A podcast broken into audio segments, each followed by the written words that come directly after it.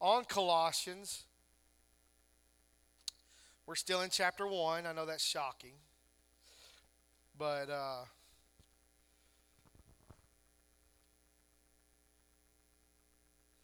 if you were to think about if you were to think about a uh, um, prestigious company to work for, what what kind of companies? Kind of somebody that uh, a company that somebody would really desire to work for. Like I've got uh, my, my best friend uh, Eric Maddox. Uh, where's Dave at? I wanted him to hear that. Did he go out? It hurts his feelings when I say that. No, Eric is a very good friend, very good friend of mine. Dave is my best friend. But Eric Maddox works for Samsung. He's pretty high up in Samsung, and uh, Samsung. So that's a pretty reputable company. You know, what's another company that is is some uh, you know a company that people would want to work for? Google. Work for Google, right? Do they have a special name for people that work for Google? I don't know. Google. what, what's another one? Hazel Green Funeral Home. Yes. Chick Fil A. All right. Who? Chick Fil A. Who else? Apple. Right. Apple. Christy Mays works for Apple. We got our own what do they call you? Uh, what's your name? Don't you have like a special name for Apple people? Genius. Yeah, it's genius. Apple geniuses. That's what it is. Hmm? Oh. Ah, so you don't work at the Genius Bar. One day. One day. Okay. Yeah. Toyota around here. I just reputable companies like, man, I want to work for them. You know, I'm proud to say I work for this company. Now, what are some disreputable? Co- no, I'm just kidding. We're not going there. But anyway, there are reputable companies that you want to work for, and there are disreputable companies that you wouldn't want to work for. You might be ashamed that you work for, but you have to work there. But either way, no, we're not going to name the disreputable. So today, Lonus Electric Company. That's right. That's what I like to hear. Amen. Come on, business plugs all over Facebook right now. Um, so, so here, here's the thing. The, the point of getting at is there are there are certain uh, companies, certain uh, uh, uh, businesses that you really would like to, to work for because of their reputation or what they do, or how they're viewed in the public arena. And so, what Paul is talking about here in Colossians 1 is why you would want to live for Jesus. That's, that's the point he's making here in Colossians 1. In fact, two weeks ago, uh, when, we, when, we, when I preached, we looked at specifically uh, Colossians 1 9 through 12, but I want to read verses 9 and 10 just to remind you. And this uh, should be in your bulletin. If not, it's on the screen and in um, it's definitely in your Bible. Colossians 1 9 and 10, Paul says, From the day that we heard about you, Colossians, and your faith in Christ, we have not ceased to pray for you. And look what Paul prays for asking that you may be filled with the knowledge of His will, God's will, or Jesus' will, either one, in all spiritual wisdom and understanding so as to walk in a manner worthy of the Lord, fully pleasing to Him. And what we said, what we said is that God, that Paul's prayer was that we would know the, the, the will of God or the desires of God. Okay? He wanted us to understand the desires of God so that we could live a life that God deserves. We could know what God desires so that we could live like God deserves. And specifically, I noticed he says, so that you could walk in a manner worthy of the Lord. And the Lord actually is Jesus. So, really, Paul's prayer is that we would know the will of God, what God desires, so that we could live like Jesus deserves. So, this morning, we're going to start probably this week and next week, uh, Lord willing. But we're going to talk about why Jesus deserves our life? Why, why does he deserve us to live in a certain way? What is so special about him that, that, that is worthy of me transforming and changing my entire life to line up with him and what he says and who he is, okay? And Paul lists over the next several verses some of the weightiest sentences and clauses in the Bible. Okay? Um, and and I, I saw it in kind of two different parts. One is, one reason we should live a life for Jesus is because of who Jesus is. That's what we're going to be talking about today. Also, because of what Jesus has done, what he does. We're going to talk about that next week. This week, we're going to look at why is Jesus worthy? Because of who Jesus is. So, y'all ready to get into this? All right. Who is Jesus? Who does Paul say Jesus is? We're going to read verses 14 through 19. And where I put brackets where it says Jesus, that's where it says he or him or his, okay? So I just I just put Jesus in there if you see those brackets. Paul said in Jesus we have redemption, the forgiveness of our sins. That's good news, but that's not this week. That's next week. Jesus is the image of the invisible God. Jesus is the firstborn of all creation. Jesus, by Jesus, all things were created in heaven and on earth, visible and invisible, whether thrones or dominions or rulers or authorities. All things were created through Jesus and for Jesus. You see why Jesus may be worthy of living your life for. Hopefully, you do. And Jesus is before all things, and in Jesus, all things hold together. And Jesus is the head of the body, the church. Jesus is the beginning. Jesus is the firstborn from the dead, that in everything Jesus might be preeminent. For in Jesus all the fullness of God was pleased to dwell, and through Jesus to reconcile to himself all things, whether on earth or in heaven, making peace by the blood of Jesus' cross. Cross. And that is why Jesus is worth living for right there. All right, let's close in prayer. No, I, I, I want to show you, all right? I want to just show you these things in a little more detail. Uh, there's eight things, and y'all know how long it takes me to preach three things. I'm going to spend a little longer on some of them than I am on others. We're going to cover all eight because Paul did. And uh, this is about Jesus, by the way. We're here for him. So just keep that in mind. First of all, verse 15, Paul says he's the image of the invisible God. Jesus is the image of the invisible God. So the first thing Paul says is consider Jesus' person. Consider Jesus' person. That's your first fill in the blank if you're a blank filler inner like Devana is. Devana is a blank. She's where'd Devana go? She disappeared with David. There's Dave. Hey Dave, love you. Jesus, it, the person of Jesus. Who is Jesus? Jesus is the image of the invisible God. He is God incarnate, He's God in the flesh. If you want to know what God looks like, look at Jesus. The Apostle Paul said it like this in the beginning, John chapter 1, by the way, which is also in your notes. No, it's not in your notes. I had to take it out for room. It'll be on the screen. It's also in your Bible. Check it out. John chapter 1, verses 1 through 4. In the beginning, John says, was the Word, capital Word, Logos. And the Word was with God, and the Word was God. Everybody say the Word was God.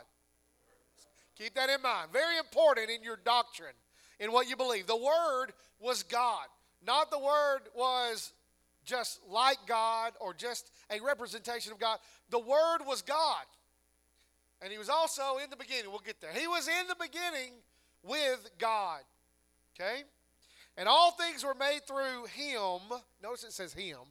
It's, the word is not an it, the word is a him. All things were made through him, and without him, the word, not anything was made that was made. We'll talk about that next week. In him was life, and that life was the light of men. In who was life? Jesus, the Word. And then verse 14, John 1 14 and the Word became flesh. That Word that was God became flesh and dwelt among us, and we have seen His glory, the glory as of the only Son from the Father, full of grace and truth. Paul says, when you consider whether or not Jesus is worthy of living your life for, consider who He is. And Paul's answer of who He is is that He is God. He is the invisible God made visible. He is God in human form. I just want to ask you does that give him credibility? Does that give him authority? Does that make give him a little reason to go, "Hey, you should do what I say. You should live your life for me." He is God. Consider who Jesus is. He's God. So he's worthy. That alone makes him worthy to live your life for. In fact, God deserves for you to live your life for him, and Jesus deserves. Everybody say deserves. Deserves. I want you to think about that. Jesus deserves for you to live your life for him. And when you don't give someone what they deserve, that is injustice, isn't it, Parker? That's injustice. And nobody likes injustice. You don't like injustice. You don't like injustice. Just have somebody cut in front of you at McDonald's. Oh, no. Uh uh huh? How about a parking place that you've been having your blinker on waiting and somebody rushes in and gets right in front of you? No, no, no, no. No. You know what that is that rises up in you is that's injustice and that's wrong. Let me just say, God hates injustice as well. And when you don't give Jesus what he deserves, it's injustice. And injustice deserves to be punished. Don't punch that guy in the face that gets your parking lot.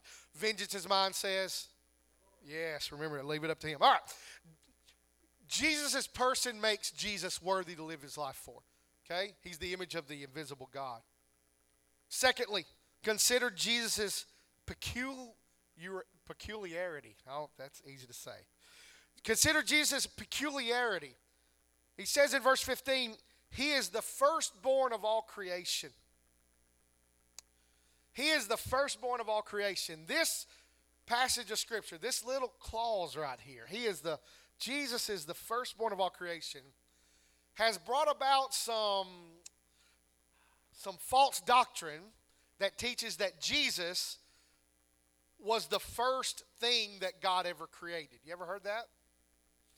And, and, that Jesus was the first thing that was ever created. In other words, before God created anything else, God created Jesus. And then, through Jesus, he created everything else. And they, they point to this verse because he's the firstborn of all creation.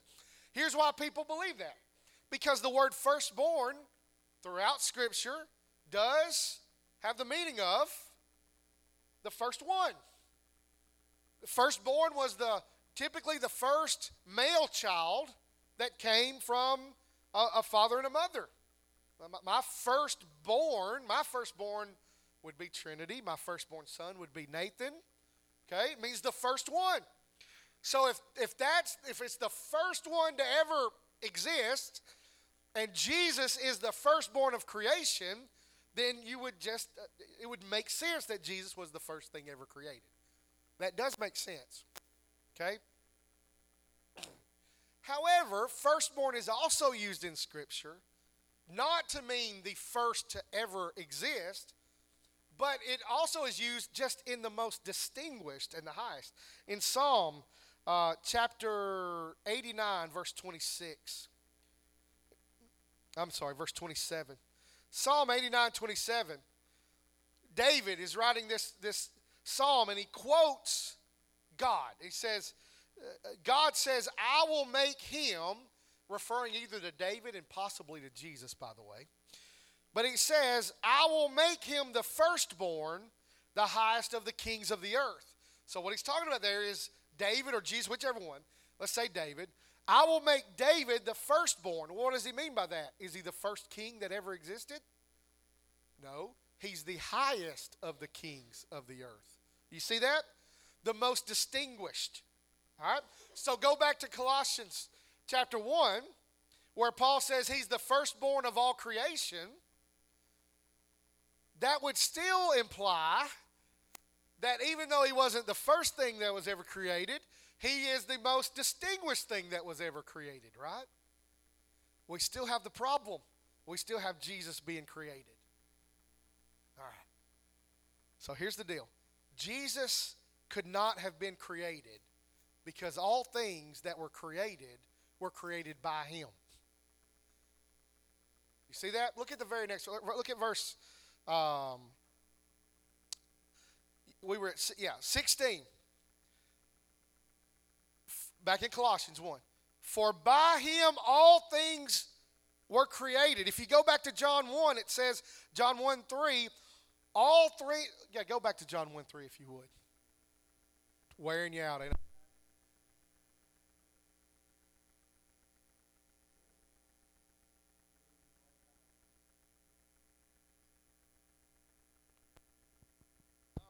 Oh, there we go. Okay. Thank you. What did you just do, Joseph? Whatever you just did made it work. Look at this is John 1 3. All things were made through Jesus. Listen to what it says. And without Jesus was not anything made that was made. So if something was made, it was made by Jesus. Same thing Paul says in verse uh, 16. By him all things were created in heaven and on earth, visible and invisible, whether thrones, dominions, rulers, or authority, authorities. All things were created through him and for him. So here's what it can't mean that he's the firstborn of all creation, that he's the first thing that was created, because he created everything. And he cannot create himself. Okay, this is this is philosophical. Hope we don't lose everybody, but you need to understand this so you can defend this. Because people believe and teach that Jesus was the first thing ever created. And I want you to be able to defend why that's not true when it seems to say it. Here's the truth Jesus could not be the first thing that's ever created because Jesus created everything that was created. And Jesus cannot create himself. Nothing can create itself. In order for something to create itself, it had to exist before it existed. You see that? Before I create something, I've got to exist. And if I am the creation, then I could not have created myself. The universe could not have created itself because the universe would have had to exist before it existed. okay? so Jesus, now here's the, this is this is scripture. Jesus created everything that was created, and Jesus cannot create itself. That's it's not rational. It's not logical. So how can he be the firstborn, the most distinguished of all creation, when he was not created? Are you ready? We actually already looked at it he was incarnated. He was not created, he entered into creation through the incarnation. You see the difference? Jesus was born of the Virgin Mary. He, he, he, he came into creation. He is a part of creation, but not because he was created, but because he, he left his home above and became human. The Word became flesh. He existed in the beginning with God. He did not come into existence when he became flesh. He existed already, but he came into flesh form into creation. Therefore, when you look at everything that was ever physical, ever existed, Jesus is the greatest. He's the greatest God, He's also the greatest man that ever lived. So when you look at everything in creation, everything that ever walked the face of the earth, Jesus is the greatest thing ever. He is peculiar. That, therefore, I put that word in there because it starts with a P, and all of them do. Praise God. May have taken me 13 hours to get them all to start with a P, but it all they all start with his peculiar. I can't even say it. Peculiarity. Peculiarity. Easy enough. What makes him peculiar? What makes him different? He's the highest of all creation because he's different than anything else. Why? He had God's DNA. You ever thought about that? He had God's DNA. Nobody has ever had God's DNA, and nobody ever had God's DNA after him. Not before, after. Jesus had Mary's DNA, but he also had God's DNA. That's special. That makes him worthy, by the way. That makes him different. He was born of a virgin. Know anybody else like that? Doesn't happen.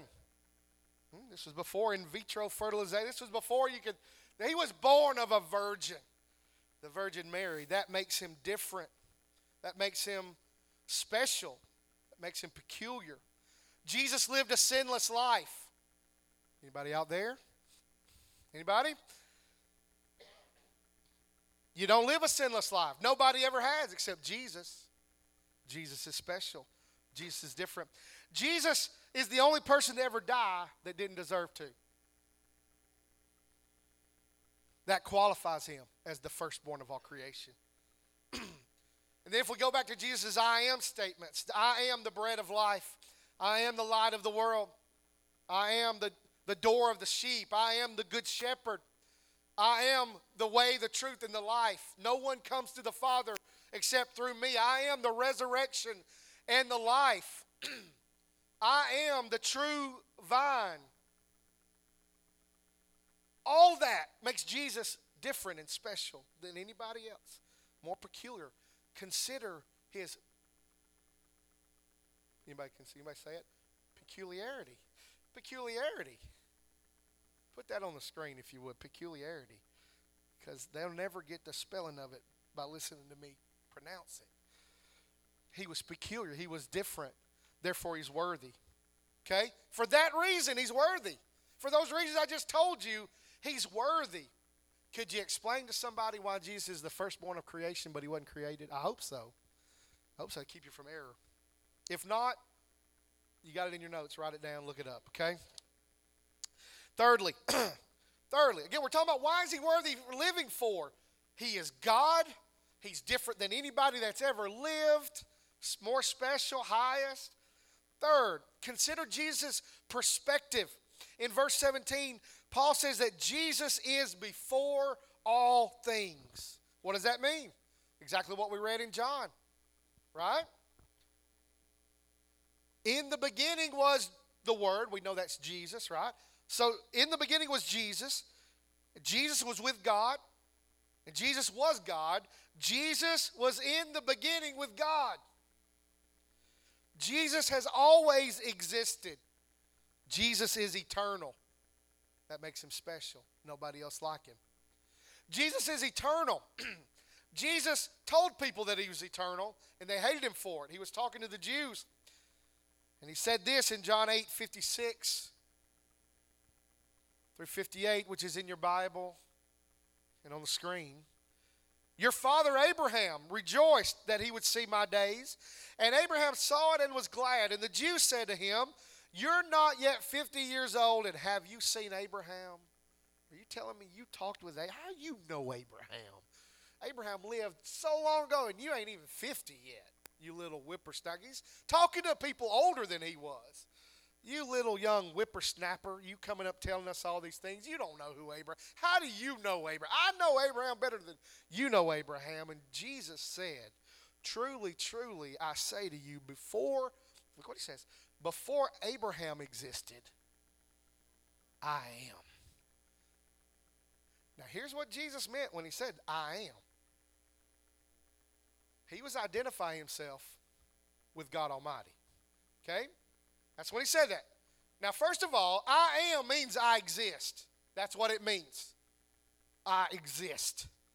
Before Abraham was, not I existed, because that means he could have been created, could have been made, could have been formed, and just born at an earlier time. No, no, no.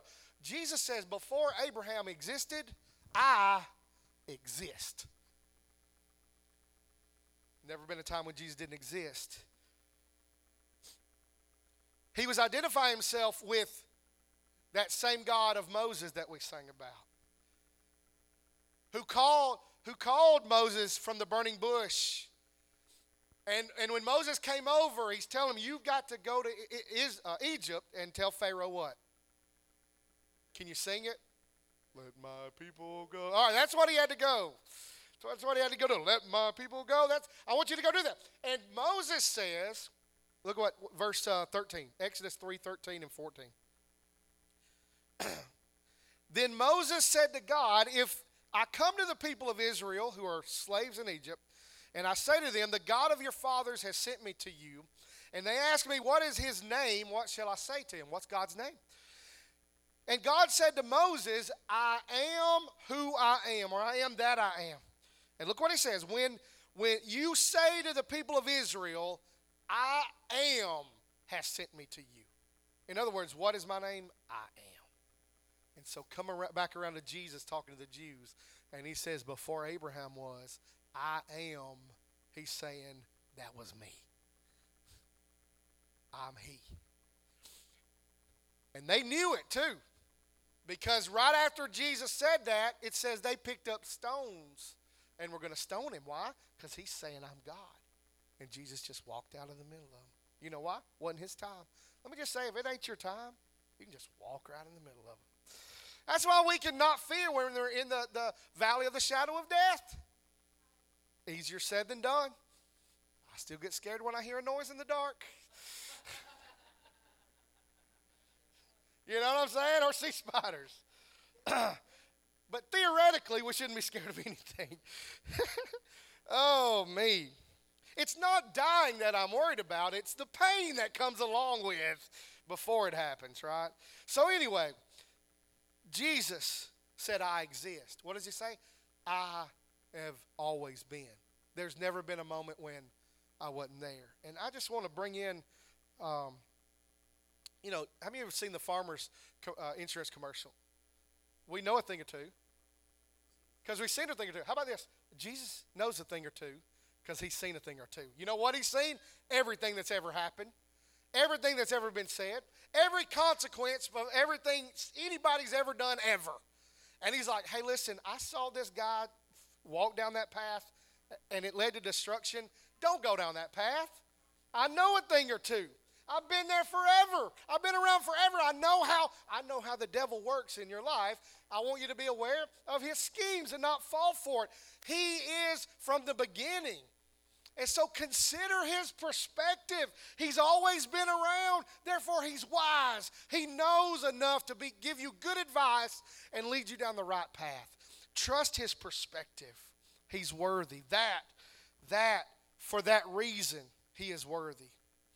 In verse 18, Paul comes and he kind of switches gears a little bit and he talks about Jesus' worthiness in the church. By the way, the letter of Colossians was written to church people. So far, what we've looked at is the first three things is why Jesus should be lived for whether or not you're a Christian. it is Jesus deserves to be lived for no matter who you are. But specifically, and especially if you're a church member, if you are a Christian, here's why he deserves to be lived for. Verse 18 Christ is the head of the body, the church. So, number four is consider Jesus' position, consider Jesus' position in church authority. How many of you ever had somebody you did not want to do what they told you to do, but they were your boss and you had to do it? They were your authority and you had to do it. If you were a kid, you did this because your parents were the authority and you had to do it, or you didn't do something because they told you to do it because it was their authority to tell you. You didn't like it, you didn't want to do it, but you did it. Your wife, Miss Jennifer, he's just he's just joking. you do it and you like it, Francisco. Uh, Jesus is the head of the church. He gets the he, he's the head coach. He's the head honcho. There's nobody above him when it comes to the church. He gets to decide how you live, what you do, why you do what you do, how things should go, how you should feel about certain situations, how you should react and respond to certain situations. He gets to tell you you need to forgive them and not hit them. You need to love them and not hate them. You need to do good to them and not do evil to them. He gets to tell you that because he's the head of the church and you're a part of the church. You're part of the church. God put you, you are part of the body of Christ. He gets to say. Now, let me just say this. I don't want to be part of the kingdom. I don't want to hang out with those people. I don't want to love those people. I don't want to be around anybody. I want to be by myself. That's not your call. You want to do your own thing, you're not part of the church.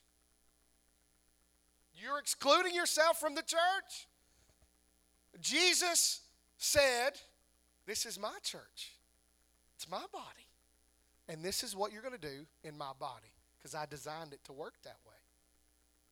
And you can choose not to do it, but you're going to do so at your own peril and at your own detriment.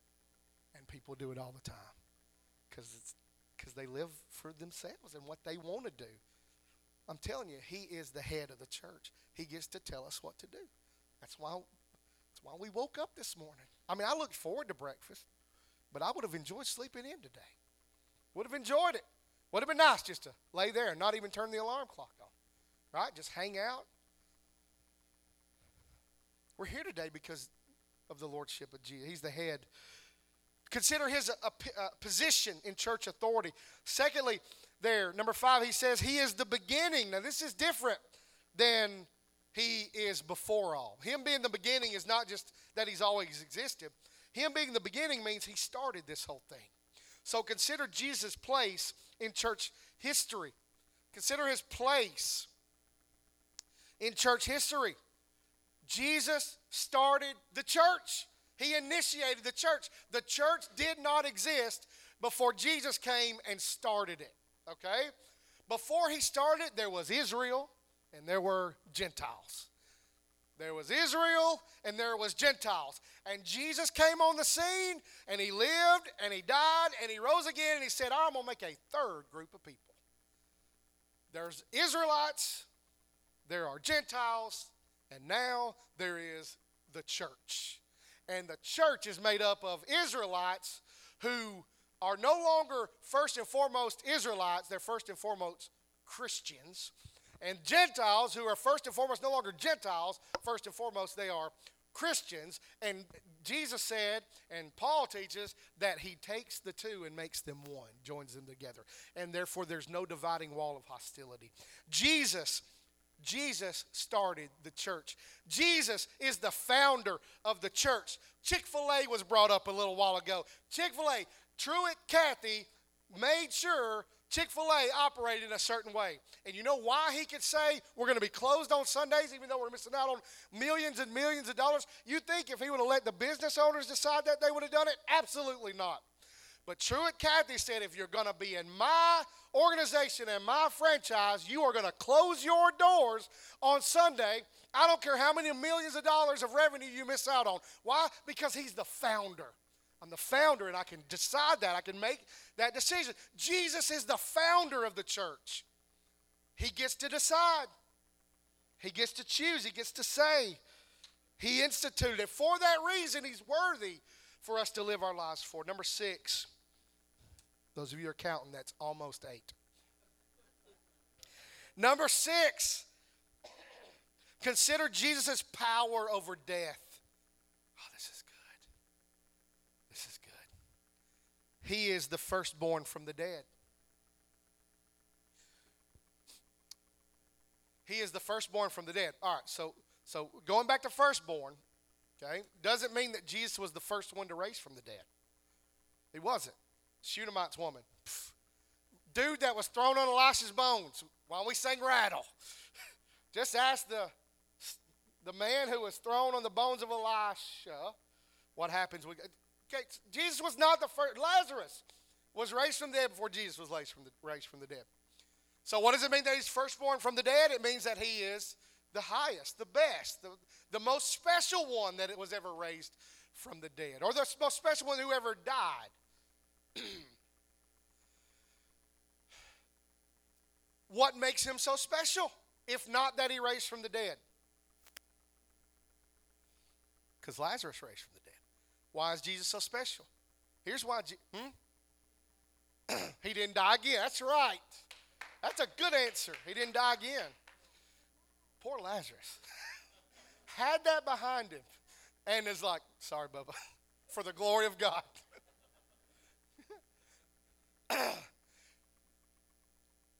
that's true. It's not what I was going to say, but that's true. That is good. Um, Jesus is the only one that was raised from the dead that paved the way for everybody else to be raised from the dead as well. His resurrection made it possible for you and I to live and never die again.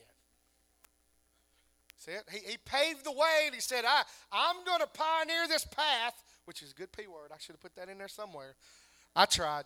All right, so he was the pioneer of this of this way for uh, for for victory for resurrection. He says, "Because I live, you are going to live also. If you're in me, if I'm your Lord, if you're following me, you're going to live also."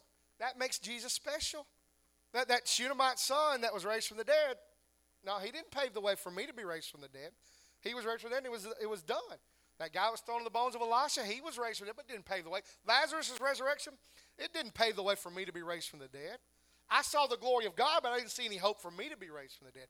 But Jesus said, When I, because I live, you will live also. I paved the way. Consider his power over death and his pioneering over death. Man, I wish I would have used pioneering. But, but because of that, he is worthy. Jesus said, I am the resurrection and the life. Whoever believes in me, though he die, yet shall he live. Everyone who lives and believes in me shall never die. He's worthy, right? That alone, he's worthy. Number seven, consider Jesus' this is a great word, preeminence. Let me tell you where I got the word preeminence. It actually says it in the verse. That in everything he might be preeminent. Verse 18 still.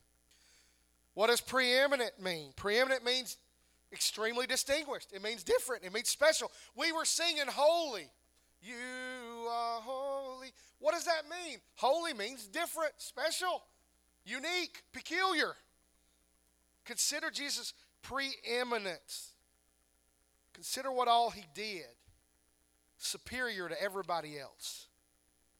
Better than anybody else. Oh, there's nothing better than you. Oh, there's nothing better than what are we saying? You turn you turn graves into gardens. You bring give beauty for ashes. You turn turn bones into armies. That's what we're talking about. His preeminence. He's superior. And lastly, everybody say lastly. It's a good. If we would go ahead and get the yeah communion, we're going to be taking communion together today. Consider Jesus' perfection. Colossians 1:19 For in him, I want you to just think about this. All the fullness of God was pleased to dwell. It means there was nothing lacking in Jesus when it comes to God. No lack. Nothing lacking. In fact, Jesus said to his disciples, he's about to, to, to die, and, and he says, uh, they say, Jesus, here's what we want to ask you to do for us before you go. And this is all we're going to ask. This is after they'd already asked, we want to sit one at your right hand, one at your left. Uh, they'd already, Father, he said, well, Jesus, we got a serious question. We think you'll like this one. Show us the Father Like we just want to see God. Same thing Moses asked. Show me your glory, Lord. Show us the Father, and that will be enough for us. We want to see God. We, we, we're here. We're here with the Son of God. Surely he can introduce us to his daddy. Could you just introduce? I've, I've read where um, Abraham Lincoln, he was president, this guy kept trying to get in to talk to President Lincoln, he could not get in. Not get in. And he goes and he sits on a bench outside the White House, and a little boy's out there just running around playing. He says, Why are you so sad? And he tells him, and he's like, Come with me. And he gets him by the hand. He goes and he goes in the back door of the White House, and he walks through all security. He brings him into the, the office, and there stands President Lincoln. It turned out it was it was Abraham Lincoln's son who had access to the Father. That's what they're thinking. They don't know Abraham Lincoln yet, but that's what they're thinking. We can get in. If you're the Son, you can get us into the Father. Show us the Father, and that'll be enough for us. And Jesus says, If you've seen me, you've seen the Father. You're not like, there ain't nothing more than what you see right now. I'm it. You're not missing anything. But you think about that. When you serve Jesus, you are serving nothing less than God Almighty. And because of that, He's worthy. So I want you to look now listen, I want you to I want you to think about this. We didn't cover it all. We covered eight things. There's more things we're going to talk about next week that Paul uses. But you just look at those eight things. Is Jesus worthy? Of you giving your life for? Does he have credibility to be able to, to say, hey, I want you to do this and you do it? To say, hey, come follow me and you follow? Boy, he is worthy. You're not going to find a more worthy cause than Jesus. So let me ask you why are you living your life for something else?